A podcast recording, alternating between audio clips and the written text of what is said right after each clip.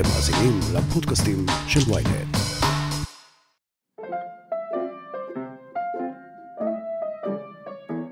באפריל 1945 נערכה בברלין חתונה קצת משונה. זה היה טקס קטן וצנוע, בלי בני משפחה, ובנוכחות של כמה מקורבים בלבד. בני הזוג לא היו צעירים במיוחד, הוא בן 54 והיא בת 33, ואת הרגע הזה הוא דחה עד שכבר ממש לא נשארה ברירה. לצערם של השניים, הנישואים האלה לא האריכו ימים. ביום שלאחר הטקס, הבעל הטרי הרעיל למוות את הכלבה האהובה שלו, בלונדי, וזמן קצר לאחר מכן, השניים שמו קץ לחייהם בבליית ציאניד. אחר כך, כדי לוודא שלא יהיו אי אילו הפתעות, הבעל גם ירה בראשו. אדולף היטלר מת בגיל 54. הסידורים הבאים נקבעו מראש. שומר הראש של הפירר, אוטו גון, ששפך על גופתו בנזין והעלה אותה באש בשביל שהאויבים לא יזכו להתעלל בה או להציג אותה לראווה. ואכן, כשהגיעו למקום חיילי הצבא האדום ומצאו את שרידי הנאצים המובסים, נותר להם רק לקבור אותם בחשאי. אחרי 25 שנים, אנשי הקג"ב חזרו למקום, הוציאו את הגופות של בני הזוג מהאדמה, שרפו אותם פעם נוספת, ופיזרו את האפר בנהר האלבה. המטרה המוצהרת הייתה פשוטה, לוודא שמעריציו של הצורר הנאצי לא יצאו לחפש את שרידיו ויהפכו את מקום הקבורה שלו לאתר עלייה לרגל. על פניו, בכך נגמר באופן סופי סיפורו של היטלר. אבל רק לכאורה, כי סיפורים הרי מסוגלים להאריך ימים הרבה יותר מאנשים. ובשנות ה-70, ממש בזמן שסוכני הקג"ב עמלו על תוכניתם להעלים כל זכר לאיש, במקום אחר ישב אדם שרבים היו בטוחים ששמו האמיתי אדולף, ושהוא מסתיר סוד גדול. כל כך גדול, שאם יתברר שהוא נכון, נאלץ לכתוב מחדש את ההיסטוריה של המאה ה-20. היי, אני יובל פלוטקין ואתם מאזינים ל"נא להפיץ", הפודקאסט של ynet על שמועות, קונספירציות וסיפורים אחרים. והפעם נדבר על סיפורים שקשורים בנסיבות מותם של אנשים ידועים, החל מהיטלר, דרך אלוויס ועד אריסן. הכירו את אלברט פנקה, קורא גרמני שנולד בסוף המאה ה-18. הוא נראה כמו אדם פשוט ונשמע כמו אדם פשוט, אבל בביוגרפיה שלו השתרבב איזה פרט ביוגרפי יוצא דופן. לפי עיתונים אמריקנים, מאז סוף מלחמת העולם השנייה ועד שמלאו לו 80, בשנת 1969, הוא נאסר למעלה מ-300 פעמים. והסיבה לכך הייתה משונה למדי, לא גניבה, לא פרצה, לא רצח ולא אונס. פישו היחיד של פנקה היה הדמיון הפיזי שלו לאדולף היטלר, ולא רק בגלל התספורת.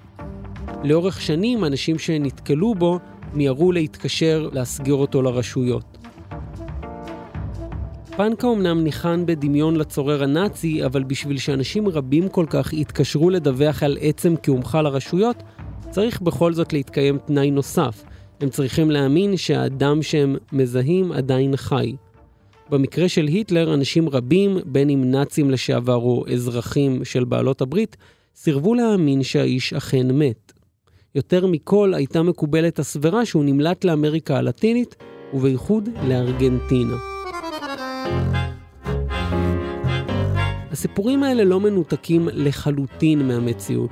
הרי ידוע לנו שנאצים רבים, והמפורסם שבהם הוא אדולף אייכמן, אכן נמלטו וחיו תחת זהות בדויה ברחבי אמריקה. השכנים של אייכמן בבואנוס איירס, לדוגמה, הכירו אותו בשם ריקרדו קלמנט עד שהוא נלכד על ידי המוסד ונחטף לישראל ב-1960. יש הטוענים שמי שהזין את הקונספירציות על הישרדותו של היטלר הוא לא אחר מאשר אויבו אמר סטלין. לפי הגרסה הזאת, סטלין סיפר לגורמים אמריקאים שהיטלר נמלט תוך שהוא שומר על עמימות בנוגע ליעד הבריחה. וכשהרודן אומר דבר כזה, כולם חוזרים אחריו כמובן. לכאורה, למרות שסטלין ידע שהיטלר אכן התאבד, הוא רצה לזכות ביתרון מודיעיני על פני שאר צבאות העולם, ולהציג את הנאצים כפחדנים נמלטים. שתי ציפורים במכה אחת. כל עוד היטלר עדיין חי לכאורה, לברית המועצות הייתה לגיטימציה להתחקות אחריו ולאתר אותו. המלחמה עוד לא חייבת להיגמר, ולמעשה, בהנחה שהיטלר עשוי לחזור, למלחמה אסור להיגמר. וסטלין פה כמה שהוא אהב את המלחמה. במקביל, האנגלים והבריטים צללו לחקר הסוגיה הזו בדרך שלהם, והגיעו למסקנה שככל הידוע להם, היטלר לא צפוי לחזור בקרוב. איש המודיעין הבריטי יו טרוור רופר נשלח על ידי ארצו לגרמניה בשנת 1945, שוחח עם אנשי המטה הקרובים ביותר של היטלר ופרסם את מסקנותיו בספר ימיו האחרונים של היטלר.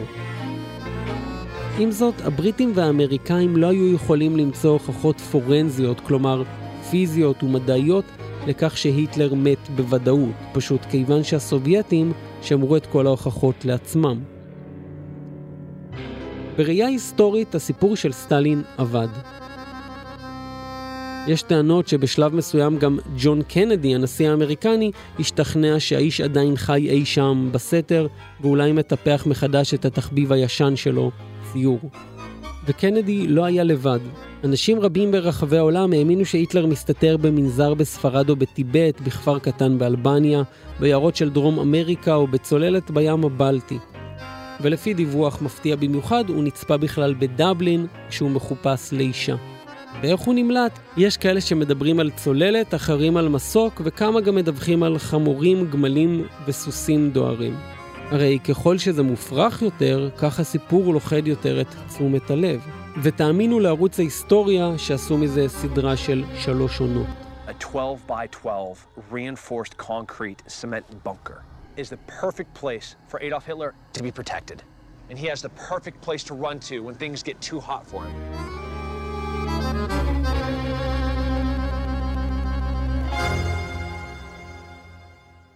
כמה היסטוריונים שחקרו את הנושא טוענים שהסיפורים האלה נעשו פופולריים במיוחד דווקא במאה ה-21.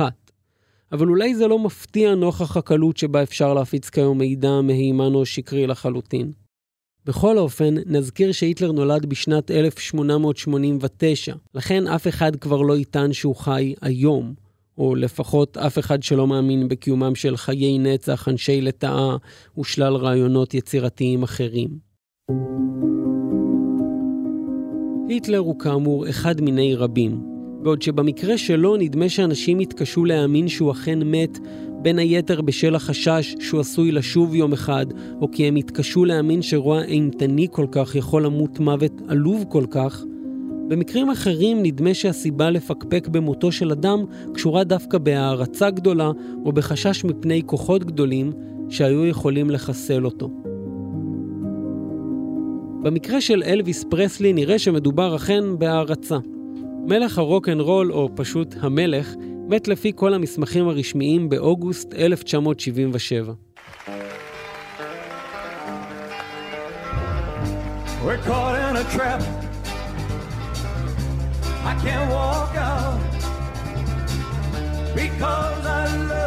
בשנים שלפני כן הוא היה חולה, עלה במשקלו באופן ניכר לעין, ונדמה שיותר הלך ודעך מאשר הסתלק מאיתנו במפתיע.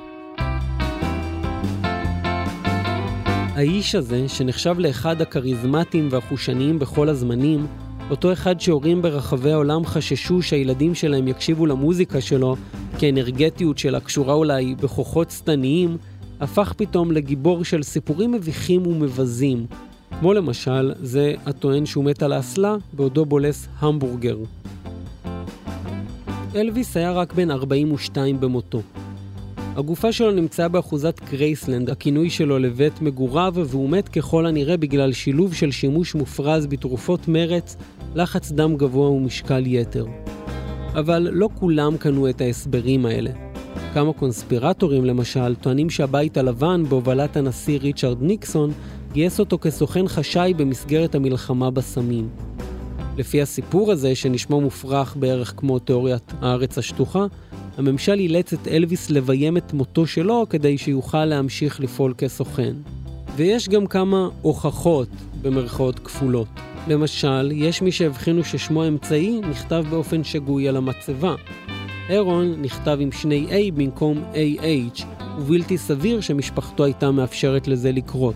ויש טענות שבתעודת הפטירה שלו מופיע משקל לא מדויק, או שבארון שלו לא עוצבה הגופה שלו, אלא בובת שאהבה בדמותו. לכאורה אנשים שהגיעו ללוויה הבחינו בפרופורציות מעוותות ובכך שהשעווה מתחילה להתגמש בחום הכבד. רשימת הרמזים הזו מתארכת עד אין קץ, אבל נציין עוד אחת. בהופעתו האחרונה בהוואי, אלוויס נופף למעריצים ואמר להם אדיוס, כלומר, שלום בספרדית.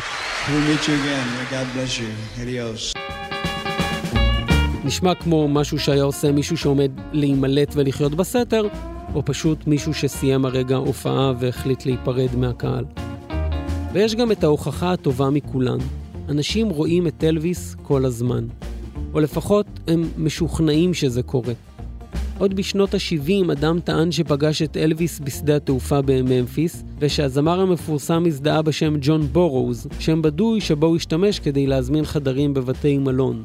בשנות ה-80 אנשים טענו שהם ראו אותו במישיגן, ובשנת 1999 קבוצה גדולה של אנשים באופן לא מתואם טענו כי הם ראו אותו בלגולנד בקליפורניה. אחרי זמן מה התברר שהיה מדובר בחקיין שהנהלת המקום שכרה כדי לייצר עניין. והיו כנראה גם אנשים טיפשים מספיק שבלעו את הפיתיון הזה. באיזשהו אופן שני הדברים האלה מזינים אחד את השני. אנשים מאמינים שאלוויס חי, ולכן נדמה להם שהם רואים אותו, ובאותה מידה, כיוון שאנשים מאמינים שהם רואים את אלוויס, הם ממשיכים להפיץ את הבשורה שהוא חי. לא תורמת לזה המסורת המשונה של אנשים בכל רחבי העולם להתחפש לאלוויס ולהעמיד פנים שהם הוא.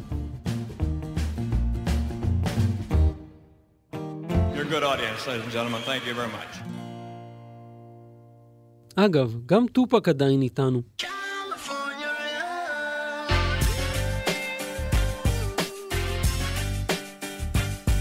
הראפר הנערץ שנרצח בספטמבר 1996 ביריות מרכב חולף כשהיה בן 25, ספג לפי הדיווחים הרשמיים ארבעה כדורים.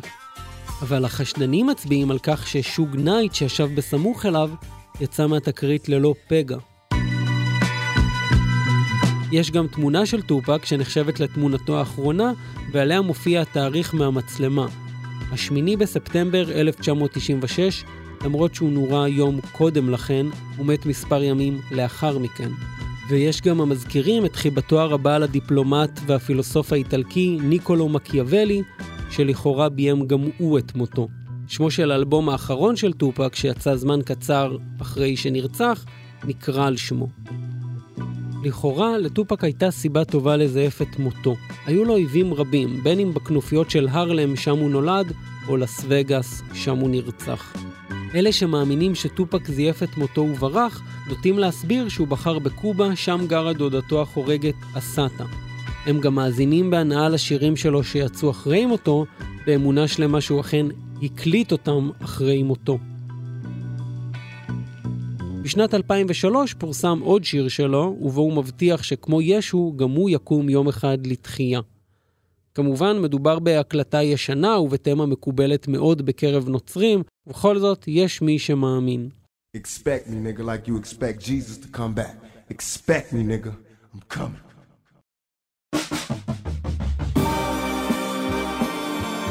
בחור בשם ריק בוס יצר סרט תיעודי או תיעודי בערך, שטוען שטופק לא נרצח אלא נמלט לניו מקסיקו. לסרט קוראים טופק הבריחה הגדולה.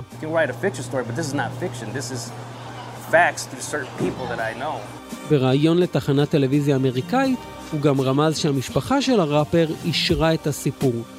הם מודעים לסרט והם בסדר עם הכותרת שלו, אז זה אמור להסביר לכם פחות או יותר מה באמת קרה, הוא אמר. ובדיוק כמו במקרה של אלוויס, יש אנשים שטוענים שהם ראו את טופק, מחזיק בידו סיגר דולק כמובן, או מתרועע עם ריאנה, או באתר נופש בניו זילנד. ויש גם טענות מסוג אחר. טופק מת, אבל לא רצחו אותו אנשי כנופיה, אלא ה-FBI בכבודו ובעצמו. ככה טוען לפחות ג'ון פוטש בספרו משנת 2007. לדבריו, ה-FBI שם עין על האומן הצעיר בגלל שהוא הגיע ממשפחה של פעילים רדיקליים. אמו ודודתו היו פעילות ידועות בסניף של הפנתרים השחורים בניו יורק. אז לכאורה, רשויות התנכלו לטופק במשך כמה שנים. בשנת 1993 שוטר שלא היה בתפקיד התקוטט איתו באטלנטה, ושנה לאחר מכן הוא נורה מספר פעמים באולפן הקלטות במנהטן. לטענת פוטש, כל זה, כולל המאסר של טופק בעקבות תקיפה מינית, נבע מהתעמרות מתמשכת מצד ה-FBI. ההשלכות של זה נשמעו באלבום All Eyes on Me, שבו הראפר נשמע זועם מאי פעם ונכנס באופן חזיתי בכוחות הביטחון. ככה הדברים הידרדרו עד שלכאורה טופק חוסל. הסיפורים שמציעים שטופק אמנם מת אבל חוסל בנסיבות מסתוריות, מצטרפים כבר לסוג אחר של סיפורים, קונספירציות על חיסולים למיניהם. כמה מהסיפורים המפורסמים ביותר בז'אנר עוסקים בנסיכה דיאנה, שנהרגה בתאונת דרכים בפריז בשנת 1997, כשנה אחרי גירושיה מהנסיך צ'ארלס. כמו תמיד, בכל מה שקשור למשפחת המלוכה עמוסת התככים, הקונספירטורים לא חיכו יותר מכמה ימים. מה שהסיר במיוחד אנשים הייתה העובדה שבזמן מותה דיאנה הייתה במערכת יחסים עם דודי פייד, קולנוען ואיש עסקים מצרי שנהרג יחד איתה. אביו, מוחמד פייד, סיפר שבליל התאונה הוא אמור היה להציע לה נישואין, וטען שהשניים נרצחו כיוון שבית המלוכה לא היה מסוגל להשלים עם המחשבה שבניה של דיאנה, יורשי העצר, יגדלו אצל אב מוסלמי. בהמשך גם עלו טענות שדיאנה הייתה בהיריון בזמן מותה, על אף שמסמכים רפואיים העידו אחרת. טענות נוספות היו שהנהג הנרי פול ריסק את הרכב בכוונה, כיוון שהיה שתול של סוכנות מודיעין בינלאומית עם מניעים נסתרים, ואיך לא גם אפלים. סיפורים דומים נשמעו גם לאחר מותה של מרילין מונרו, שנמצאה מתה בביתה באוגוסט 1962 בגיל 36. על אף שהמומחים קבעו שהיא התאבדה באמצעות סמי הרגעה, אחרים טוענים שהתיאוריה לא בדיוק מתיישבת. לכאורה לא נמצאו בבטנה שאריות של כדורים, הקצין הראשון שהגיע לזירת המוות טען שהיא נראית מבוימת, והמשטרה הוזעקה למקום רק שעות ארוכות אחרי שהגופה נמצאה. וגם שואלים השואלים, אם היא בלה עשרות כדורים, מדוע לא נמצאה כוס מים במקום? אז למה מונרו חוסלה לפי אותם סקפטים? יש כמה אפשרויות. אולי למשל היא חוסלה על ידי בובי קנדי, התובע הכללי של ארצות הברית ואח של, שחשש שהיא תחשוף שניהלה רומנים איתו ועם אחיו.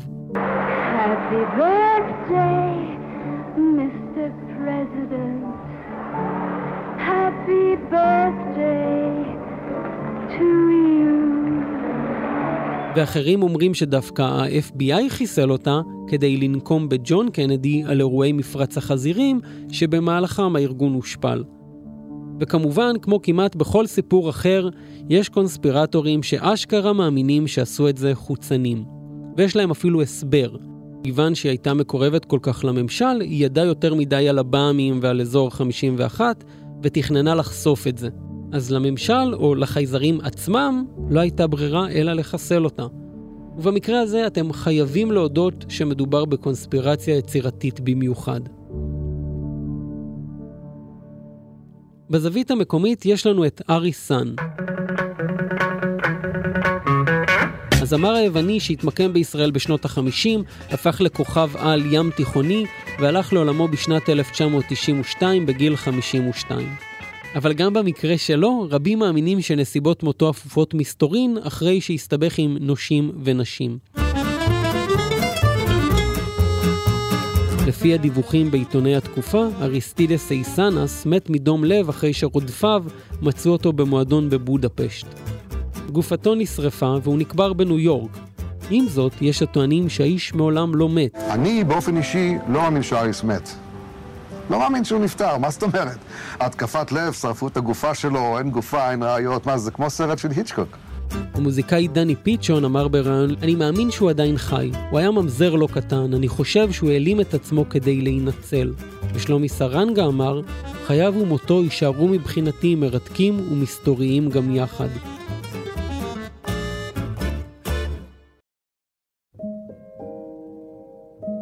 ישנם עוד אין ספור סיפורים על היעלמותם של אנשים או מותם בנסיבות מסתוריות, ובהזדמנות הזו סקרנו רק כמה שקשורים לאנשים ידועים מאוד. למרות שהם שונים במהותם, אפשר בכל זאת למצוא משהו שמשותף לכולם. בין אם מדובר בבכירים נאצים או כוכבות הוליוודיות, בסיפורים האלה החיים מנצחים את המוות. וגם כשהמוות מפציע, מדובר בחיסול זדוני או בתוכנית מתוחכמת. המוות הבנאלי, זה שנובע מדיכאון או מחלה, לא קיים, והוא מפנה את מקומו למוות הירואי של גיבורים. באיזושהי מידה הסיפורים האלה, אפילו כשהם על אנשים נתעבים, עוסקים ביכולת לשרוד בעולם מטורף. והם נוגעים בדבר נוסף, באפשרות לברוח ולהיעלם, שבו זמנית פורטת על איזו פנטזיה של רבים מאיתנו, וגם על הפחד שלנו מכך שיום אחד נשכח. אולי לכן כשאנשים מדברים על תוכנית ההימלטות הגאונית של טופק, או על הבריחה המופלאה של אלוויס מאור הזרקורים, הם מציינים כדרך אגב שאגדות אמיתיות לעולם לא מתות. אם תחשבו על זה רגע, יש איזו אמת שמקופלת באמירה הזאת כמעט בלי כוונה. כי בעוד שאנשים מתים, אגדות וסיפורי מעשיות יכולים לשרוד לנצח.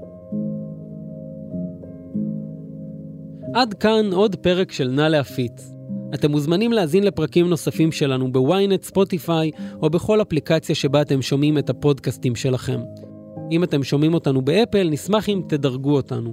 ובכלל, תפיצו את הפרק לחברות ולחברים, בעיקר אם ראיתם את אלוויס או טופק פותרים את התשחץ בקפה השכונתי. את הפרק כתבתי עם שחר ברקת, שגם ערך אותו, רון טוביה הוא עורך הפודקאסטים שלנו, אני יובל פלוטקין, וניפגש בפעם הבאה.